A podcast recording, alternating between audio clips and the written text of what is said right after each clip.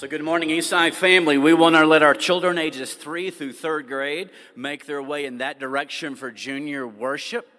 And as they're going in that direction, I want to remind you of a very important aspect of our worship assembly.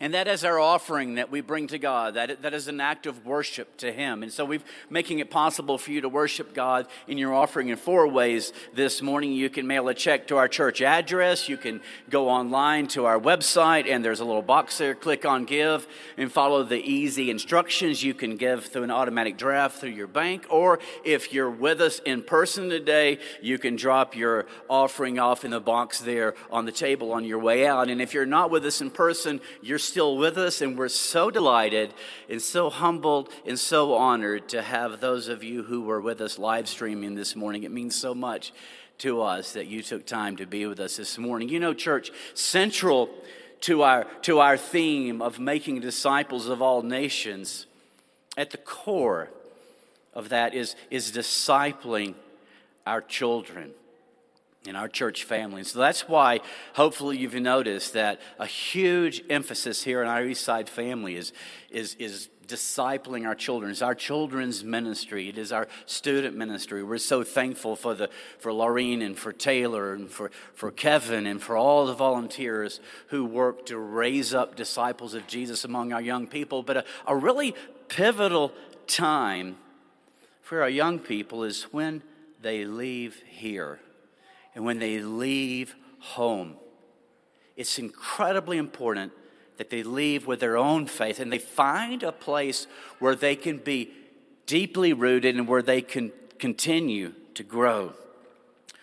Well, this morning we are delighted to have as our guest speaker someone whose life is devoted to ministering to these young people in this really crucial time.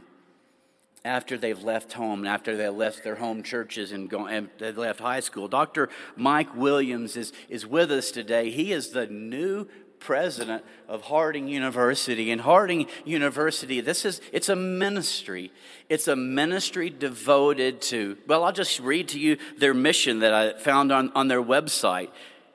It's a Christian university with a mission to support and challenge students to realize their full potential through providing a quality education that will lead to an understanding and philosophy of life consistent with Christian ideals. That's where Mike serves in ministry. Don't let the title president fool you. He is a minister of Christ, serving in a very overwhelming responsibility there, helping young people come to know Christ and be positioned for this world to be a light in the world. And so you noticed all the people that we're reading today are graduates from Harding. It's because we have our speaker from Harding today. I can just tell you as a graduate from Harding, and there are a lot of other alumni here from Harding, or those of you who are alumni from other Christian universities, the incredible difference it made in the impact. It's not the only place where you can grow and mature, but boy, as a juvenile delinquent given a second chance on life, Harding was a place where I found God and where people hooked on to me, and I'm still using the tools and the education that God gave me there. It's a wonderful place. And so when we found out that Mike's going to be in town, we thought, well, wow. What it would be wonderful if we could get him to come and to speak to us today, basically for the purpose of you all becoming acquainted, not necessarily only with Mike, but also with this ministry of Harding University. And having Mike speak today has absolutely nothing to do with the fact that I just came back from vacation on Friday night and was supposed to preach today. But I walked in, and Jenna, who was one of our greeters, she says, "You look so rested, Eddie." And the reason I look so rested is, Mike, because you are preaching. And so I was able to really rest even further, not worrying about what I would teach today. Listen, Mike is here today with his wife, Lisa, and they have 2 grown children, and one of their sons is married. And so we are delighted to have them here. I want to ask you to join me in welcoming in this morning Mike Williams.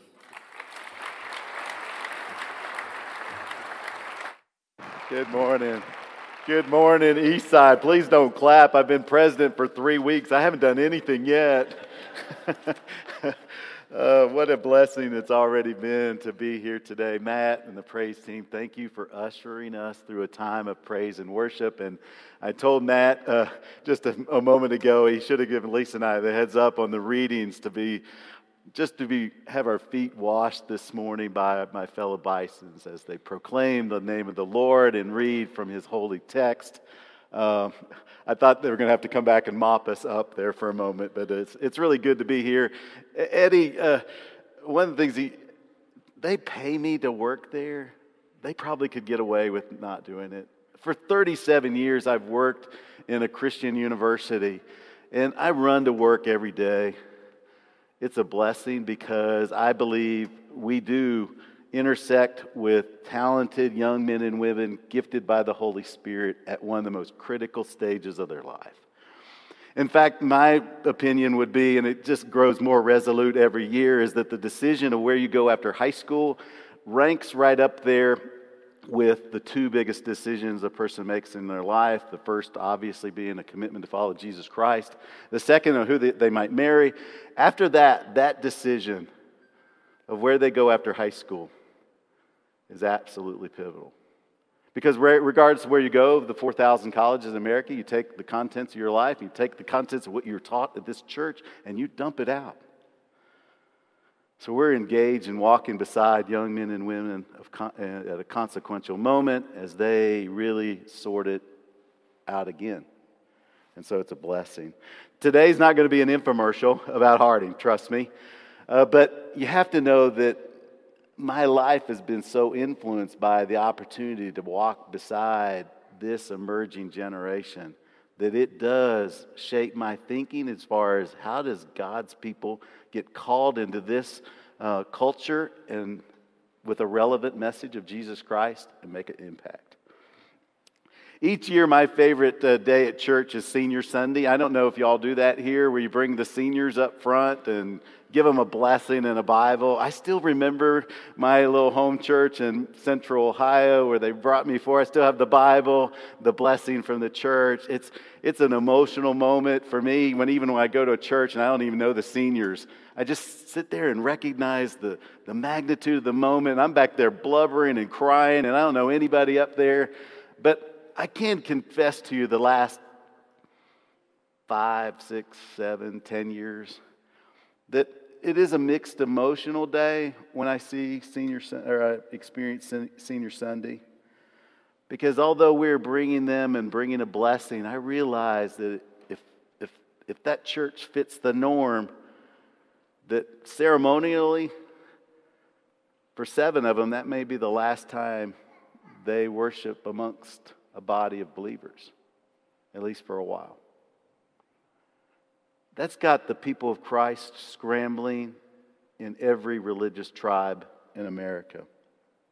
And if it's 70% that are walking out the door, that means it's not just the people in the fringe of the youth group. This is the people that deeply involved in missions, deeply involved in the youth group. You know, they went to Winterfest, they went to Camp, they went to all kinds of things. 70% is a pretty deep dive to think that they're bolting. Church leaders are scrambling. Most churches are fixated on Sunday morning assembly. And a lot of churches have wonderful worship ministers like Matt who do fabulous jobs of helping us contemplate our salvation and the Christian calling. And yet, despite some really robust worship assemblies, the exodus continues. And so ministers and theologians all over the country are scrambling, putting together sermons, they're writing articles, they're speaking at large engagements of believers and focusing on the attributes and the blessings of the church. Recently, with the anxiety surrounding the pandemic, most believe that 1/3 of our members in every religious tribe may not come back. Researchers who are talking to the people who leave say the recurring theme is that the church is no longer relevant. You've heard the story. It's okay to be spiritual, but not really religious, to be a disciple, but yet church is an archaic kind of thing. I read a publication recently that really just dedicated all the articles within the publication about the value and the calling of the church, Jesus Christ. And every article, I agreed with every part of it. Every article outlined one attribute of the church that I thought was important. But one of the things that there was one portion of the Christian calling that I think was absent from this publication and absent from the conversation amongst believers. Because a lot of believers, as they look, it's a very insular analysis. All the emphasis is on the assembly, doctrine, and Christian community. Three things that I deeply value. But absent from the discussion seems to be the impact of the church on the world. It's been interesting to me over the last 37 years that I've worked with a lot of talented Christian students at the Christian colleges. And one recurring conversation that I've had a number of times is to meet with a talented young man or young woman. And they say, my greatest goal was to start a nonprofit. They're compelled by the brokenness of the world. And they see challenges and broken humanity, and they want to be a part of the solution. They're burdened by it. But why would a Christian start a nonprofit? Now, I have nothing against nonprofits. I just moved from Montgomery, Alabama, where I was the campaign chair for the United Way campaign. We raised $4 million for redemptive, good work in the community to run towards brokenness. I'm not anti-nonprofit. In fact, here in Colorado Springs, you have some of the most fabulous nonprofits in the world. But what provokes a student to say, I think I want to start a nonprofit? Could it be that they no longer view the church as God's vehicle for the redemption of all things? Are they tired of waiting on us? The main role of the church is to equip the saints for ministry. If the church is going to reflect the teachings of Jesus Christ, we need to be internally focused. As Eddie reminded, it's about growing disciples among us. But it has to be an external focus as well. Jesus spent time with the disciples, preparing them for a time in which he would leave and not be with them. But the majority of the New Testament chronicles his work with those outside the 12. Has the church become a building? Has it become an event? Is it no longer a movement? No longer a revolution? The church is supposed to be the proof of the gospel. You know this verse, John chapter 13, a new command I give you, love one another as I have loved you, so that you must love one another. By this, everyone will know that you are my disciples if you love one another. Our default interpretation of this verse is it's love between us. That's what catches the eyes of everybody is they see us loving one another, and that is somehow broadcasting to the whole world that we are his disciples. However, when you look at the lifestyle of Jesus Christ, it would suggest that his love is not restricted to the saints.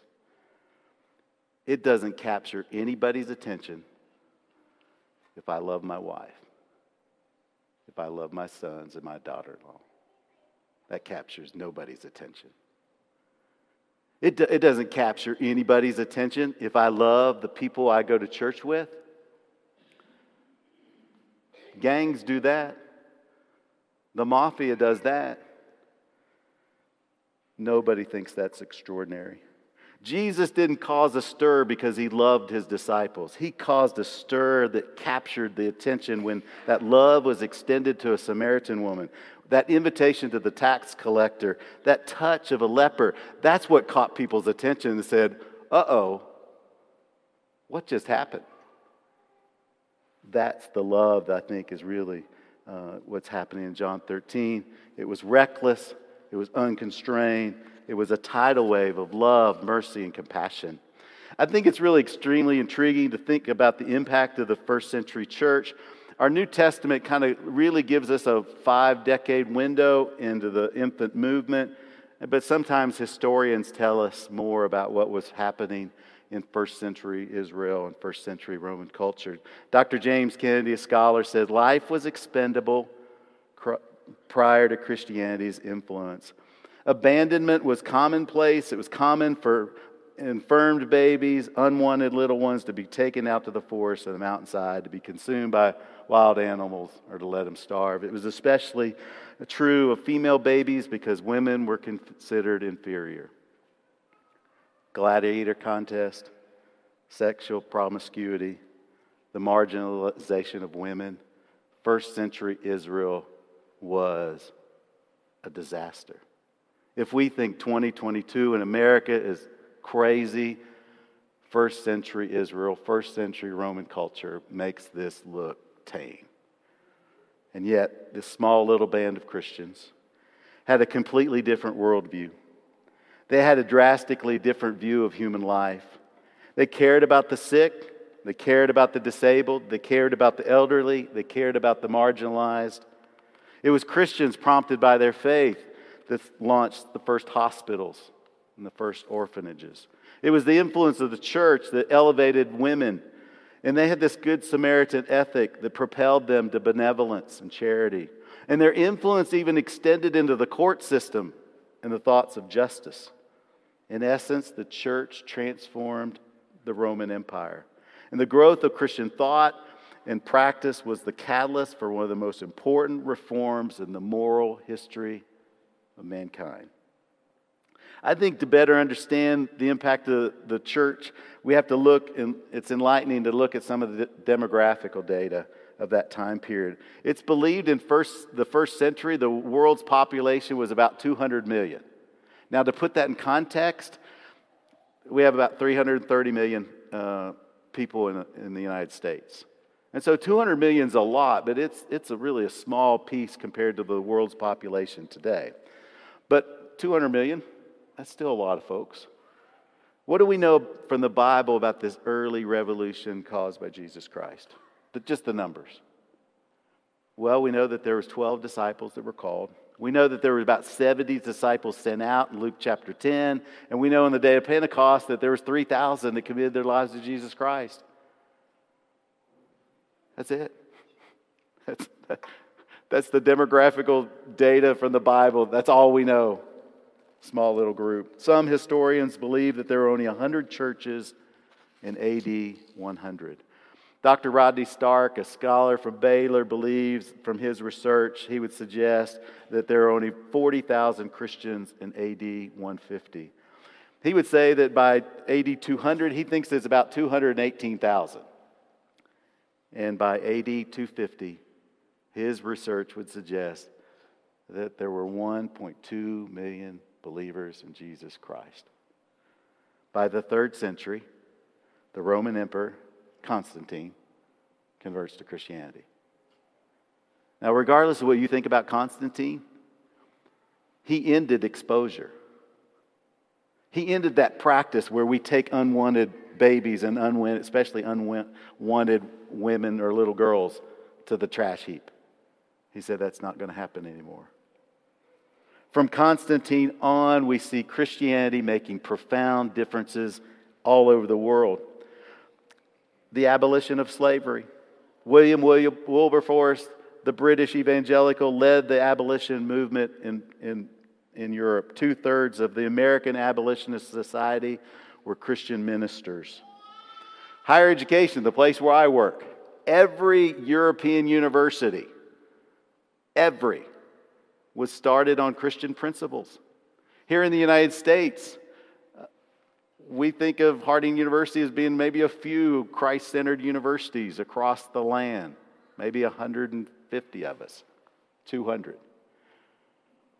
But in America, at the starting of America, only one out of the top, or the first 123 colleges in America was a Christian place, a place of Christian thought and scholarship. The only one that wasn't was my alma mater, the University of Pennsylvania, started by Benjamin Franklin, not exactly a secular humanist. Christianity has influenced every facet of life. Let's look at the ministry of Jesus Christ for a few minutes, and maybe that gives us some insight to how we might respond in a collapsing culture, in a culture that more resembles first century Israel.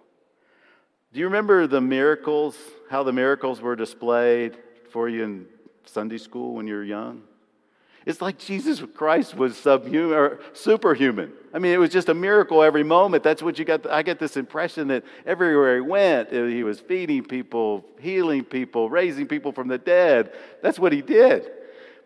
As I got older, I realized that most of these miracles were performed in obscurity, and they were asked, shh, don't tell anybody.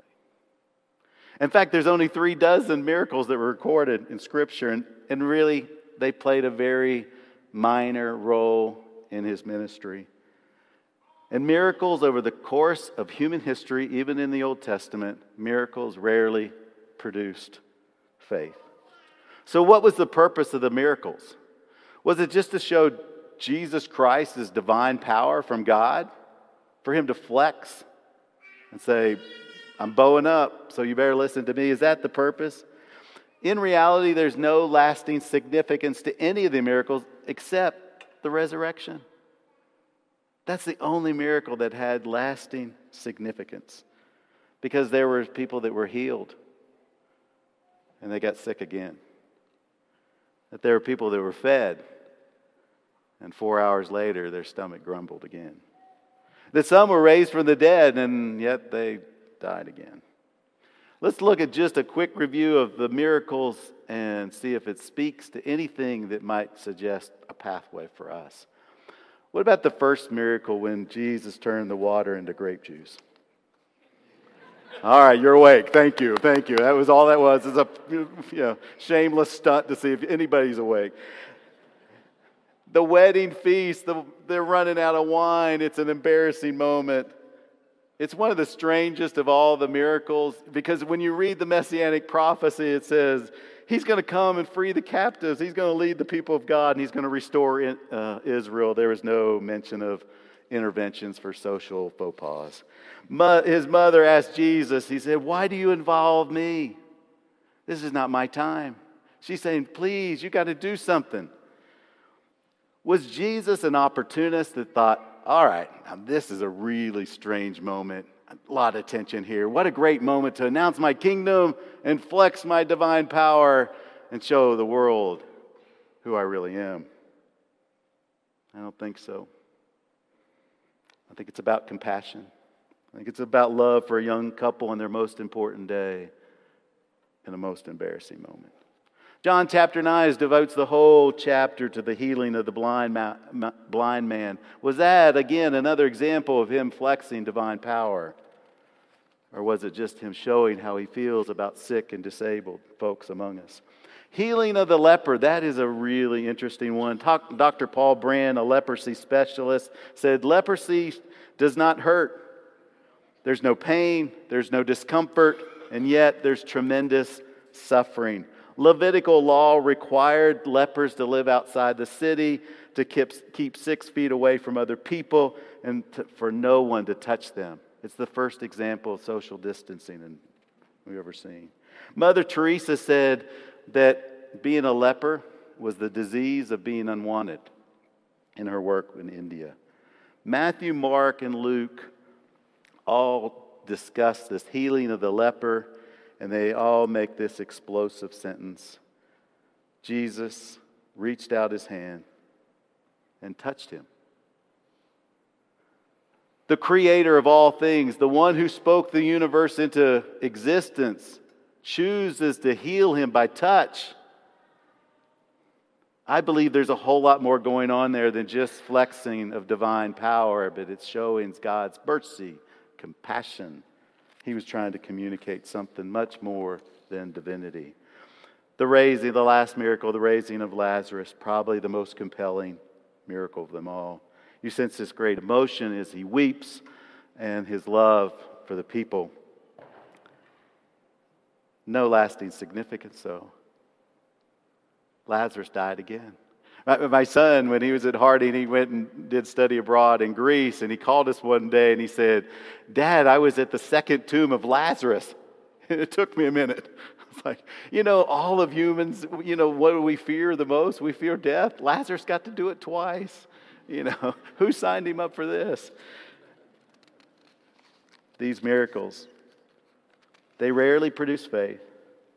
They're not promises that God will always relieve us of pain or disease or death, but they are tremendous outcries from the Savior to say your life has to be about compassion, has to be about love, about ministry. An intriguing text, John chapter 14, verses 11 through 14. Greater works. He's talking about the miracles. He says, believe in me, or at least believe in the evidence of the miracles. He does recognize that these miracles do show his divine power. But he says, verily, truly, I tell you, whoever believes in me will do works that I have been doing, but they'll do even greater things than these. And what in the world is he trying to say there? In the context of miracles, he said, those of us who believe, we'll be able to do even greater works than these. I believe it's reminding us the power of love, the power of mercy, the power of compassion is far greater than the power to raise from the dead. That's true miraculous power. The history of Churches of Christ in America traces its roots back to the American Restoration Movement. Leaders were trying to attempt to use the Bible as their guide and restore a first century pattern. But today, when the term Restoration Movement is used, it's code language. It's code language for what some have constructed to believe first century worship, church governance, or doctrine. I believe it's time for a new restoration movement. A restoration movement that still has a commitment to the holy text that lets God speak to us and gives us a pathway for his ministry. But this new movement needs to be a revolution. We need to restore first century love and mercy.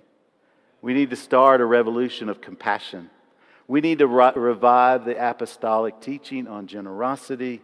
We need to reawaken our commitment to run towards broken humanity. The church is going to be relevant in this new age. We need to accept this calling. One of the reasons why I love working with this emerging generation, because they have grabbed me by the face mask and they are calling me and reawakening me to the holy calling of God to restore what God chooses to restore. They may be bolting out these doors, but they are calling us to walk out the doors of the building with them in the ministry of Jesus Christ, and we don't need to start a nonprofit to do it. God envisioned the body of Christ as being his redemptive force in the world. The church was launched in the midst of a barbaric, pagan, Roman culture, and a small revolution was started with 12 disciples called by the Messiah that were the ages of the Harding students. They had no political currency and no political capital, and yet gifted by the Holy Spirit, 12 college students changed the course of humanity because they followed the teachings of Jesus Christ. There's a great text in Joshua 3 that I'll close with today. Ready to go into Jericho and engage in the battle, emboldened with the power of God, Joshua said, "Consecrate yourselves, for tomorrow the Lord's going to do amazing things." And I think he's calling the church today that in the midst of a pagan culture, in the midst of a collapsing culture, he's calling the God. He said, "Consecrate yourselves." He's calling us to do something absolutely amazing. Let's repent. Let's repent before the Lord Jesus Christ. That we've been too insular and too fixated on the 60 minutes that we've just experienced. And He's calling us to go. He's sending us to be about the ministry of Jesus Christ. We're going to sing with the priest team, and He's calling us, all of us, to give our hearts afresh to Jesus Christ and engage in His redemptive work. This church is equipped with ministry staff and shepherds that I know will field your request. And so if you have a need, bring it forward to the body of Christ and let us walk with you in the struggles of life. Hey, I'm Eddie White, the senior minister for the Eastside Church of Christ. Sure want to thank you for joining us today on our podcast. I hope today's message was indeed a blessing to you. I'd like to invite you to browse our website at eastsidesprings.com to get more information or to contact us. And as always, we indeed welcome you to join us for our worship service in Colorado Springs as we seek to live out Jesus' mission of making disciples of all nations.